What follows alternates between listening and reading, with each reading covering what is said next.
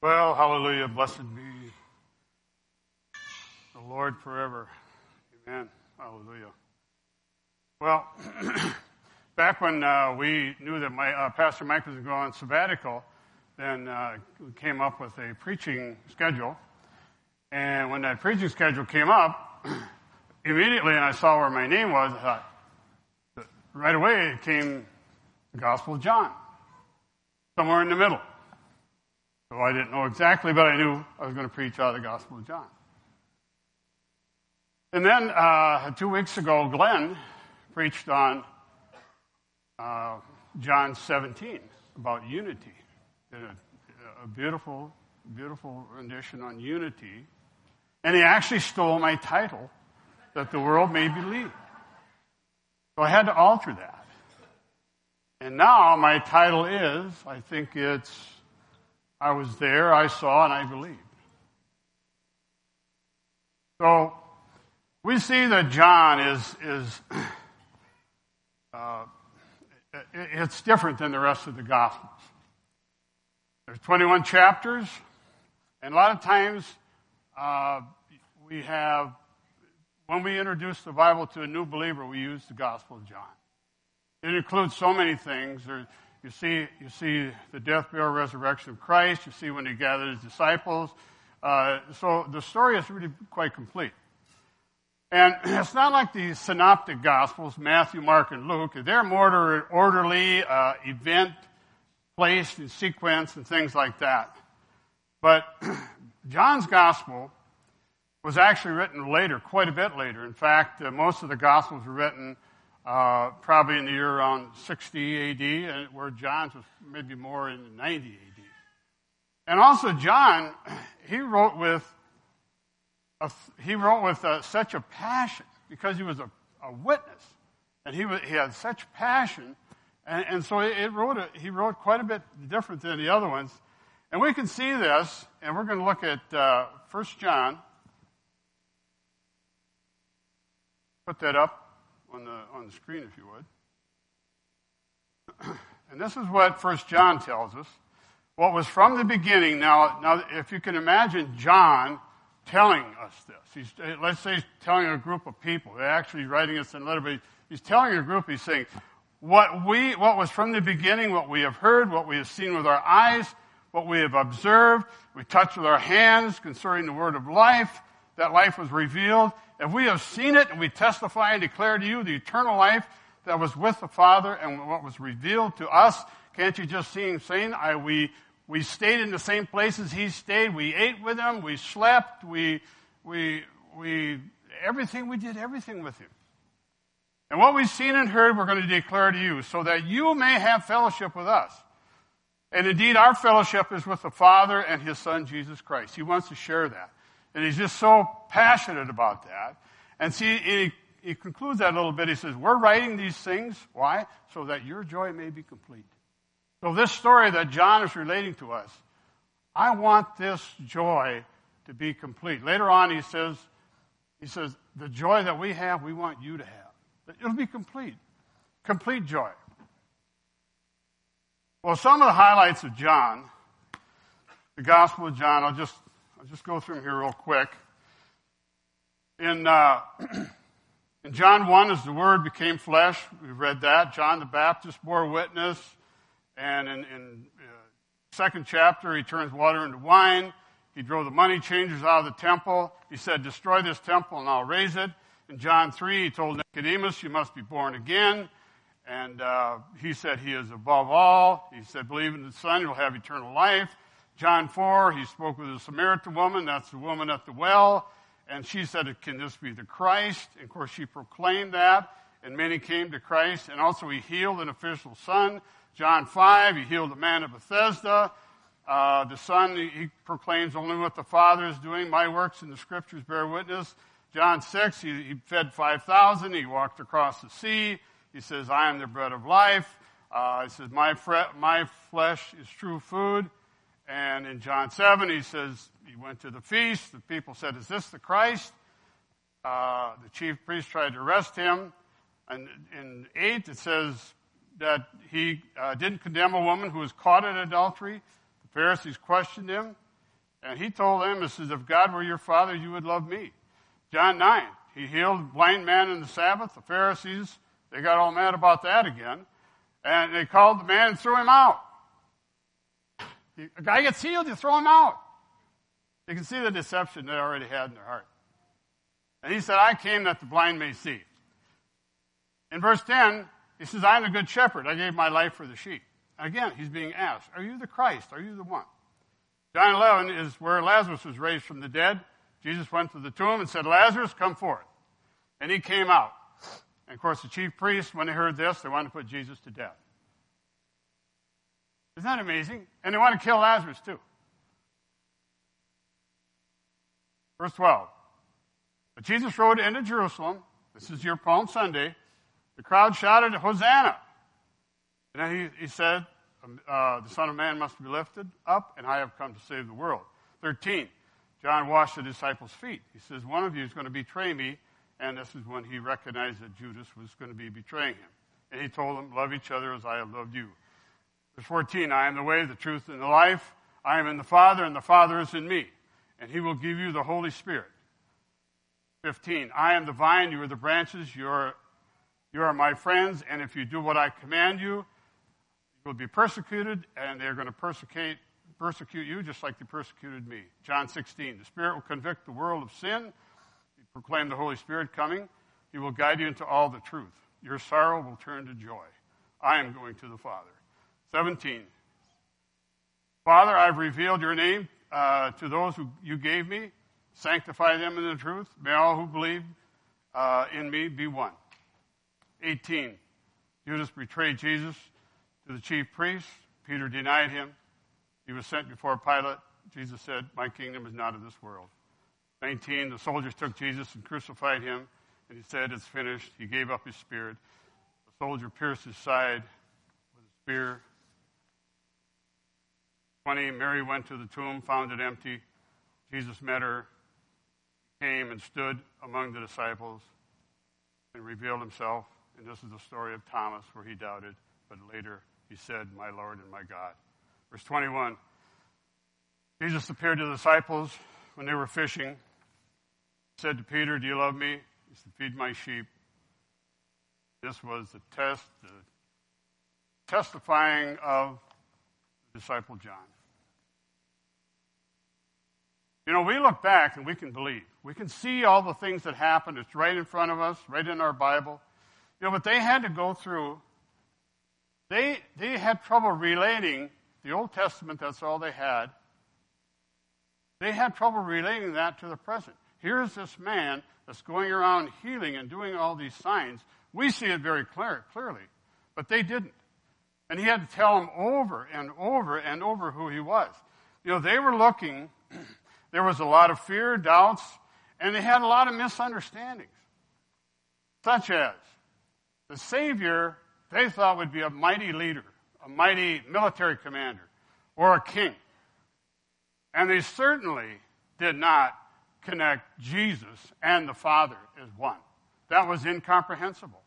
And you, we'll see as we look at some of this, he says it over and over. I and the Father are one. When you've seen me, you've seen the Father. And then he says, I'm leaving and I'm coming back. And, and you know, and they say, well, you're leaving, but, you know, and then you're coming back again. Why are you leaving? And they're going to put him to death. And they say, oh, wait a minute. You came on the scene here and you've done all these miraculous things, and now they're going to, they're going to kill you? You're leaving? You're going to die? We don't get this. So I just imagine you and I reading the Old Testament, trying to, just that's all we had. And many times we see, as we walk through the New Testament, they say, Is this the Messiah? Is this the prophet? Is this the one? Is this, the, is this our Redeemer? Even John the Baptist, after he saw all the miracles, and he was in prison, know, and he asked, he told his disciples, you know, go and find out if this is the real one. He was, he was already honoring Jesus. This is the beloved Son who am I well uh, believe, pleased. He heard that. He heard the Heavenly Father say that. But yet he, there was that doubt, like, what if he's not the one? And then Jesus told him, just, just, just tell John, you look at all the miracles that were done. No one can do them but God himself. And I'm doing them. I and the Father are one. So let's just look a little bit closer. We're going to look at John 13, the Gospel of John. In this, in this uh, here we see uh, the foot washing uh, uh, of the disciples. And I'm just going to read just a little bit of reading here. Before the Passover festival, Jesus knew that his hour had come to depart from this world to the Father. And having loved his own who were in the world, he loved them to the end. But now, when it was time for supper, the devil had already put into the heart of Judas, Simon Iscariot's son, to betray him. Just a little side note here. Here it's now that, that's through a thought process or something, but it says later on in the chapter, it says he entered into Judas. We can really learn a spiritual lesson there. That it starts with our thought life. And if we're not careful, that's why the Bible says to renew your mind. Keep your mind renewed. To guard your thoughts, the Lord always says. Guard your heart. Verse 3 says Jesus knew that the Father had given everything into his hands and that he had come from God and he was going back to God. So he got up from supper, laid aside his outer clothing, took a towel, and tied it around himself. Next, he poured water into a basin and began to wash his disciples' feet and to dry them with a towel tied around him. And he came to Simon Peter, who asked him, Lord, you're going to wash my feet? Seven, it says, Jesus answered him, What I'm going to do right now, you ain't going to realize it, but afterwards you're going to understand. And Peter says, You'll never wash my feet. If I don't wash you, Jesus said, you'll have no part of me. If I can't touch you, if I can't do what I have to do to you, you can't have any part of me. Of course, then Peter says, Lord, not only my feet, but also my hands and my head. Let's just do something here. Put your hands out like this. Lay your hands out like that. If you're, if you're holding a baby, under the baby. But with your hands out, you can't do nothing. You cannot do anything. You can't, you can't do a thing about your righteousness. Not one thing. You're in a receiver mode. If you were a fighter, you would be defenseless. You can't defend. You can't do anything. You can't defend yourself. All you can do is receive. You're in a position to receive, to have it drawn to you. That's all we can do. And that's what Jesus was trying to tell, trying to tell Peter. He said, "You know what? If you can't receive this, you can't be part of me." But he goes on. And he said, One who is bathed, Jesus told him, doesn't need to wash anything except his feet. He's completely clean. You're clean, but not all of you. And he was talking about uh, Judas was going to betray him. Verse 12 says, When Jesus had washed their feet and put on his outer clothing, he reclined again and said to them, Do you know what I've done for you? You call me teacher and Lord, and you are speaking rightly, since that is what I am. So if I, your teacher, your Lord, have washed your feet, you also ought to wash the feet of one another. So I have given you an example that you should also do just as I have done. Truly I tell you, a servant is not greater than his master, and a messenger is not greater than the one who sent him. The messenger is not greater than the one who sent him.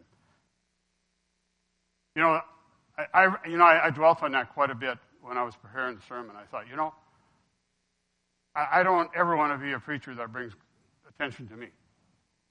I want the message to be of Him. I want Him to be glorified. And a lot of times, if we don't do that, our, our, our messages fall flat. And so he, as he as the as the servant, uh, as a servant, or acted as a servant, was something that they weren't, they had never seen because foot washing was slave work, totally, 100%. They usually had a like a slave girl or something and they were, they were hired by a family, and she washed the feet. It was usually a, a, a young girl. She washed the feet. And they would be, you know, walking, feet touching the earth, getting dirty, and okay, you come into a house, There's the, there's the bowl, there's the basin. Here comes the girl, she washes the feet. That was not anything they had ever thought of him doing. This is the one that's saying, I and the Father are one. He's, this is the one that's doing all the miraculous things. And you're going to wash my feet? Yes, I am. And what we're, what we're seeing here is we see the mightiest acting as the lowliest. Totally an act of love. I'm going to turn here to Colossians real quick. In Colossians uh, chapter 1, verses 15 and 17, 15 through 17, says, this is talking of Christ. He is the image of the invisible God, the firstborn over all creation.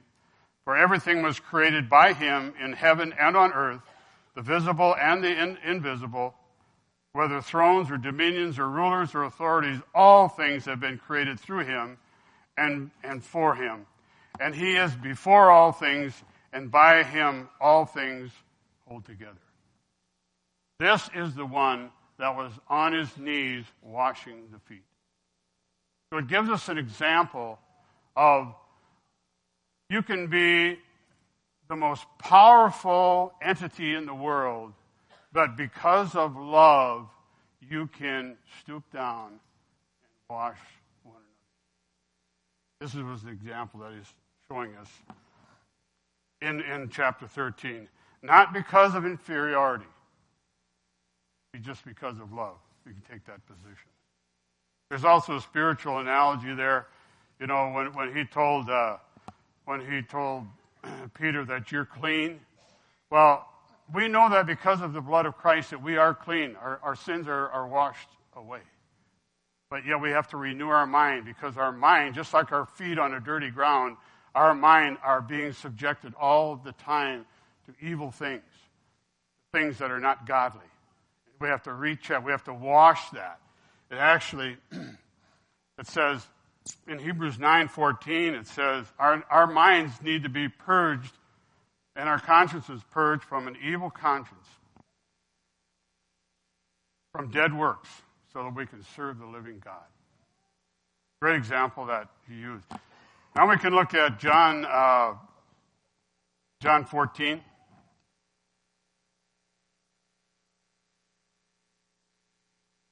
John 14, we're going to, this is familiar.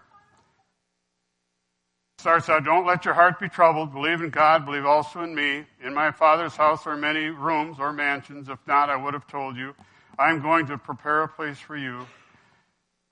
If I go away and prepare a place for you, I will come again and take you to myself so that where I am, you may be also. Very comforting. We use that for funerals all the time, right? That's a common verse. But this was, this was a different scenario here. Um, this one here, he's telling about there's going to be trouble, but I want you to believe in me. Verse 6, actually in 5, Thomas says, Lord, we don't know where you're going. How can we know the way? These types of questions are asked all the time. Jesus said, I am the way, I am the truth, and I am the life. And no one comes to the Father except through me. Yeah, that ought to clear a lot of things up, right? Right now. Uh, either that's a lie or it's the ultimate truth. That no one comes to the Heavenly Father, the Creator, except through Jesus. End of story. Right there. So, you know, we see well, why wouldn't I take that gospel? Why wouldn't I take that gospel? Why would I go for a different gospel? Which most people, the majority of the world through the, through the centuries, have taken a different belief system, a different God, if you will, or no God at all. And why would they do that? Well, I believe it's in uh, 2 Corinthians 4 4. It says, Satan blinds the minds of those who are perishing. So he's, he's a mind blinder. Now, how does he do that? He does that with false information, false teaching, inaccurate description of God. That's probably the, the, the big thing. An inaccurate description of who our Heavenly Father is. And it started right in the garden when uh, Satan told Adam and Eve, especially Eve at the time, she said, You know, he, he's, he's not telling you everything. He's withholding some things from you. And that's how it starts. It's, it's the misrepresentation of who our Heavenly Father. Or doctrines of demons it talks about in, in Paul's letter to Timothy. Doctrines of demons. Most folks want to worship something or they know there's a deity out there, there's something bigger than me, and so they're going to take something. Unfortunately, Satan is right there. I'll give you something. I'll give you something to believe in, whether it's New Age or whether it's uh, uh, Eastern mysticism or something. I'll give you something. Because the human heart longs, wants a deity, and knows that. We are programmed already to be one with God. We know that. Or no God at all. That would be the ultimate. No God. You don't need Him. He doesn't exist. In verse 6, also, when he says, I am the way, the truth, and the life, no one comes to the Father except through me. You know, a lot of times as Christians we talk about we talk about heaven. You know, what's heaven going to be like? Oh, it's going to be wonderful there and everything. You know, the, the Bible doesn't do a very good job of describing heaven at all. Uh, the, the, millennium, they, they, talk about the millennium a lot. Talk, you know, they're going to, you know, animals are going to act different. You, a child can play by a snake. You know, uh, lions will eat grass.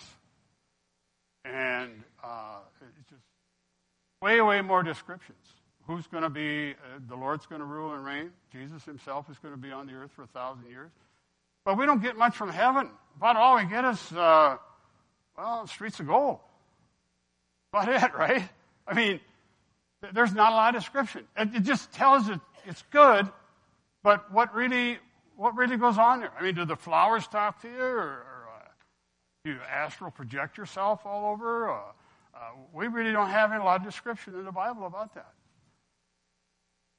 And I think what happens here when he says, I'm the way, the truth, and the life, you know, you might look, look to heaven back here, but you ain't, you, you can't get there. You, you, have to, you have to go through me. I am the way. We can't have that without him. We can't have his heaven without him as our Lord. We can't have we can't go, and I think that's why heaven isn't explained real thoroughly. Well, what is explained is that Jesus is Lord.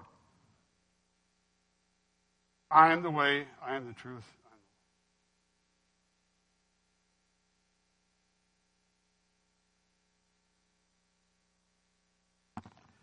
In verse 7, or verse 8, it says, uh, Philip says, Show us the Father, and that's enough for us. What, what was Philip expecting? Show us the Father. Like, okay, just open up the heavens, give us a shot of him on the throne or something, but, but just, just show us the Father. How, how would he do that? How about 9 and 10? Jesus said this I've been with you all this time, and you don't know me, Philip? That must have been frustrating. All the things that he's done, and they keep asking. The one who has seen me has seen the Father. How can you say, Show us the Father? Well, I don't think I'd have been any different. Probably none of us would have been any different. We'd asked the same questions and, and just been just as ignorant. Verse 10 says, don't you, know, don't you believe that I am in the Father and the Father is in me? The words that I speak to you, I do not speak on my own. The Father who lives in me does his works. Now, there's another spiritual thing here. What do you mean the Father lives in you? You're a man, you're on the earth, you've done all these miracles, but the Father lives in you? We know that the Father lives in heaven. How can the Father be in you? Spiritual paradigm there. That's just like the Holy Spirit living in us. How does that happen? What, how, how does that happen? The same thing. He says, Believe in me that I am in the Father and the Father is in me. Otherwise, at least believe in the works that I did. Just take a look at. Check them all out. John says later on in his book, he says, there's probably so many events that happened that Jesus did, that there couldn't be enough books in the world to hold them. So, all the things that we see recorded in John, Matthew, Mark, and Luke, there's many, many, many, many, many more. This is just some of them. So he says, at least believe the works. Now he says in 12, truly I tell you, the works, the work, the one who believes in me will also do the works that I do. And he will do even greater works than these because I'm going to the Father. And whatever you ask in my name, I'll do it so that the Father may be glorified in the Son. And if you ask me anything in, in, in my name, Jesus, my name, I will do it. Now, greater works. There's been a lot of controversy about greater works. Jesus said, You're going to do greater works. You know, some would say, Well, you know, now we have TV, we have internet, and, and everything like that. I don't think so. I think he was, talk, he was talking to the disciples. He was telling them, He was telling them, You're going to do greater works. And we know through the scripture there was many more that greater works also. So those greater works are going to be the same works that he did in volume, probably more, probably way more. And there's probably things that are done today in healing ministries that Jesus didn't do. But he does them anyway. He's the healer. It doesn't make any difference. It's not us, it's him. He is the healer. So whatever miracle you see today, we don't take credit for that. It's him. It's just he just works through us. You know, a lot of times you, you see criticism about, well, you know, they think they, they have the gift of faith or they think they're that they can heal and all this stuff. No, no, we don't believe that. We believe that Jesus heals today, but he heals through his body. We are the hands and feet.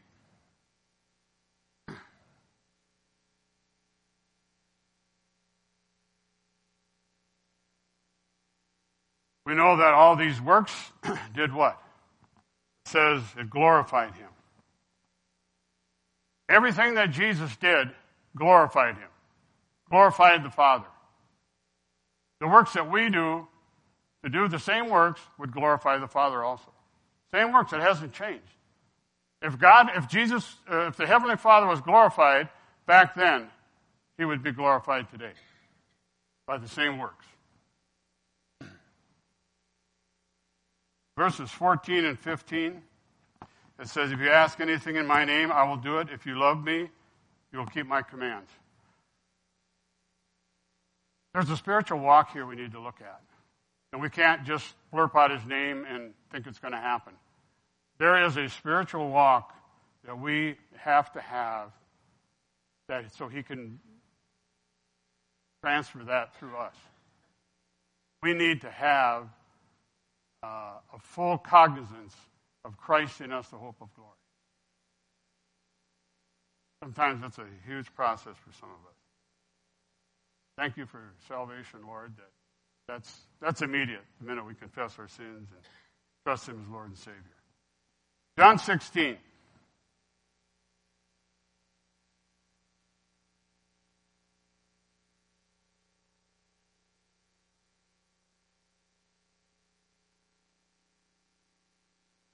John 16, I've told you these things to keep you from stumbling.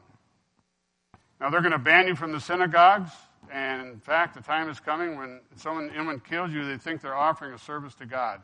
They will do these things because they haven't known me or the Father. I have told you these things so that when their time comes, they will, uh, you will remember what I told you. And, and I didn't tell you these things from the beginning because I was with you. But now that I'm going away uh, to him who sent me, and not one of you asked me where you're going, yet because I have spoken these things to you, sorrow has filled your heart. So what he's done, he's given him a reminder here and he says, I'm going away. You're going to be banned from the synagogue. That was a huge thing because synagogues was their whole life. That was everything to them. And also, you're going to be killed. Who wouldn't have sorrow, right? But he says, I don't want you to have sorrow, he told them. Now he says in verse 7, Nevertheless, I'm, I'm telling you the truth. It is for your benefit that I go, because if I don't go away, the counselor will not come to you, and if I go, I will send him to you. And when he comes, this is the counselor now. And when he comes, he's got work to do. He's going to be doing something. You know, we talk about we talk about an advantage. It's an advantage that I go away. And we realize that if, if Jesus is in Bethany, he can't be in Jerusalem. So there's a limitation there. His ministry stopped wherever he was. They heard about him, they had to come to him. But, he, but now, he says, when I go away, it's going to be to your advantage. And he says, simply because with the Holy Spirit, we have an indwelling in us, in his body. And he says, when the Spirit of truth comes, he will guide you into all the truth. He will not speak on his own, but he'll speak whatever he hears, and he will also declare to you what is to come. And he will glorify me because he will take what is mine and declare it to you. So here we have, again, this is going to be glorifying the Father. And when the Holy Spirit comes down to the earth, what a tremendous thing has happened. You know that we today have a huge advantage over the disciples that were walking with Jesus at that time? We have His Spirit indwelling on us. They didn't have it indwelling in them yet. They could only watch and see what He was doing. And if He went out, He went out on the authority of His name. But they didn't go out with an indwelling of the Holy Spirit like we can today. So then He says, Here's I, when the Holy Spirit comes, He's going to convict the world about sin, righteousness, and judgment. And the first one, he says, about sin. I think we can understand that better if we say the sin. What is the sin? We're not talking about if you steal or if you murder or if you commit adultery or anything like that. He's talking about the sin. I'm going to convict the world. He's not going to convict you and I or other believers. You're going to convict the world of the sin. And what is the sin? Unbelief. Not believing in Jesus, not trusting in Jesus. We know, well, you know, a lot of times we have attributed the Holy Spirit as a condemner or he's a, uh, a, an accuser. You did this or you did that. You know, he doesn't go around the earth searching for who's got sin. He's, he's going around the earth seeing who has faith, see who believes in him, see who trusts him. So, a lot of times we'll attribute, wow, boy, the Holy Spirit really whooped up on me the other day. You know, you and I, since we're born again, we have a conscience. And we have a heart. And that's all changing now. So if you and I do something wrong, our heart tells us if we sin. Our own heart can do that. It isn't perfect. Only the Holy Spirit talking to us is perfect. But we have a renewed mind, a renewed heart, and a renewed conscience. They're, they're, they're better. So a lot of times we, we blame the Holy Spirit for, for just taking us to the woodshed. Now in Hebrews 12, it talks about, you know, that he's, he uh, um, chastises his children. Uh, he's a loving father. He doesn't want us to go astray. He's going to guide us. He's going to correct us. There's no question about that. What we're talking about is the sin of unbelief here. And also he comes and he's going to tell, tell the world about righteousness. That's something that wasn't in the world before. Not this kind of righteousness, where the blood of Jesus Christ has cleansed us from all sin and from all unrighteousness. Our sins have been blotted out, and he remembers them no more. That's the righteousness he's talking about. He says, I took the punishment for your sins. You are now my family. You now are my sons and daughters. You now have the righteousness of God in Christ Jesus. You're righteous now. That's the righteousness that he's going to tell the world about. And that word convict, you know, that word has been used, you know, misuse, I would say, but it means reprove, admonish, convince, reveal, declare. A lot of times we just take it wrongly and said, convict. I'm always convicted. I'm always convicted. How are we going to live like that? Convicted. Condemned all the time. But yet a lot of time that, that's what we, we get out of this. But he's telling the world about righteousness. He wants you to be righteous conscious, not sin conscious. Again, he's roaming the earth. Look, he's looking for faith. He's not looking for sin. He's taking care of sin. The one remedy. It's, we, we did that today with communion. He, we celebrate that. He's taken care of our sin. We need to have a righteousness consciousness. And about judgment. Close with this. Judgment. He says, I went to the core of sin. I went right to Satan. I defeated him. And I have disarmed him. I have taken his hierarchy away. His fate is sealed forever, and he will spend eternity in the lake of fire. He has nothing on me, and neither does his church has he has nothing on his church, nothing on us. Only if we listen to his lies and let him. He has nothing on me and those who trust in me. I want to end with this. In uh, John 20,